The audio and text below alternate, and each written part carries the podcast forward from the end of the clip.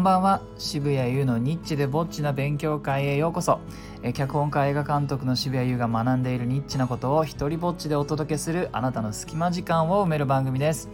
えー、今日はですねちょっと前回に引き続きちょっと死の定義、まあ、いくつもあるもんですからせっかくなんでね、えー、ももうちょっとだけ紹介しようかなと思います。あの前回はこう、ま、分かんないことを定義しようとすると似てきちゃうっていう話だったんですけど今日はそんな中でもひねくれ者というかちょっと変化球を狙って死の定義をした人たちの言葉をいくつか、えー、紹介したいんですけどもまずはですねキャサリン・ヘップバーンが死について言ってることなんですが死んだらホッとするわ。だってもうインタビュー受けなくていいんだから。って言ったそうなんですよ。え、そんなにもう 死んだらほっとするほどインタビュー受けるってすごくないですか？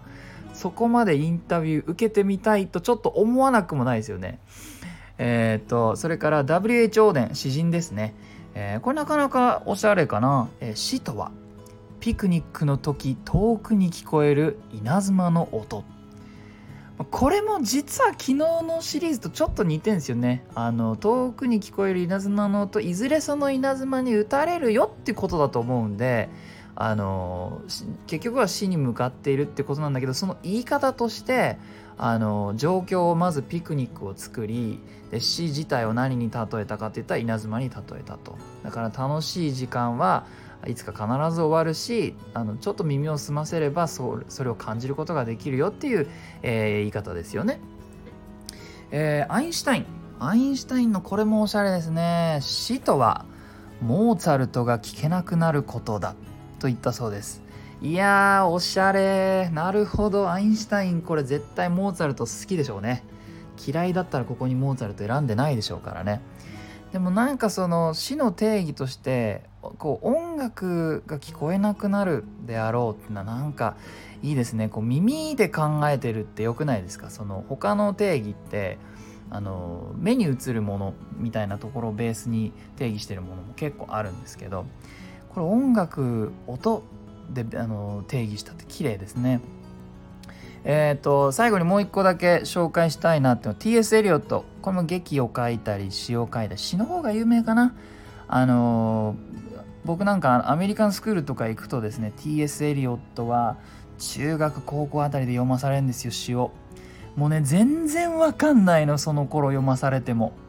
もうちょっと大人になってから読まないとエリオットの良さが分かりませんダメよ。あんなもう中学生に読ませても。はい、えー、その人の定義はですねえー、死は100の手を持ち1000の道を通りかかる。はいすいません。大人になってもやっぱりわからない T.S. エリオットでしたね。あの前半はちょっと良かった。死は100の手を持ちまではなんかいい。そうするとその後半はその手を使って何かをやるっていう描写を期待するんだけれども線の道を通りかかる。なんか足の方に行っちゃうんだな。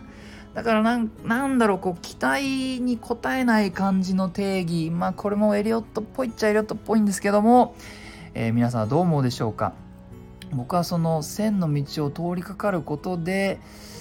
100の手が、まあ、いろんな命をこう取っていく、まあ、あのグリムリーパーみたいなね死神みたいなイメージで言ってるのかなと思わなくもないんですけどだとするとちょっとチープなんですよね。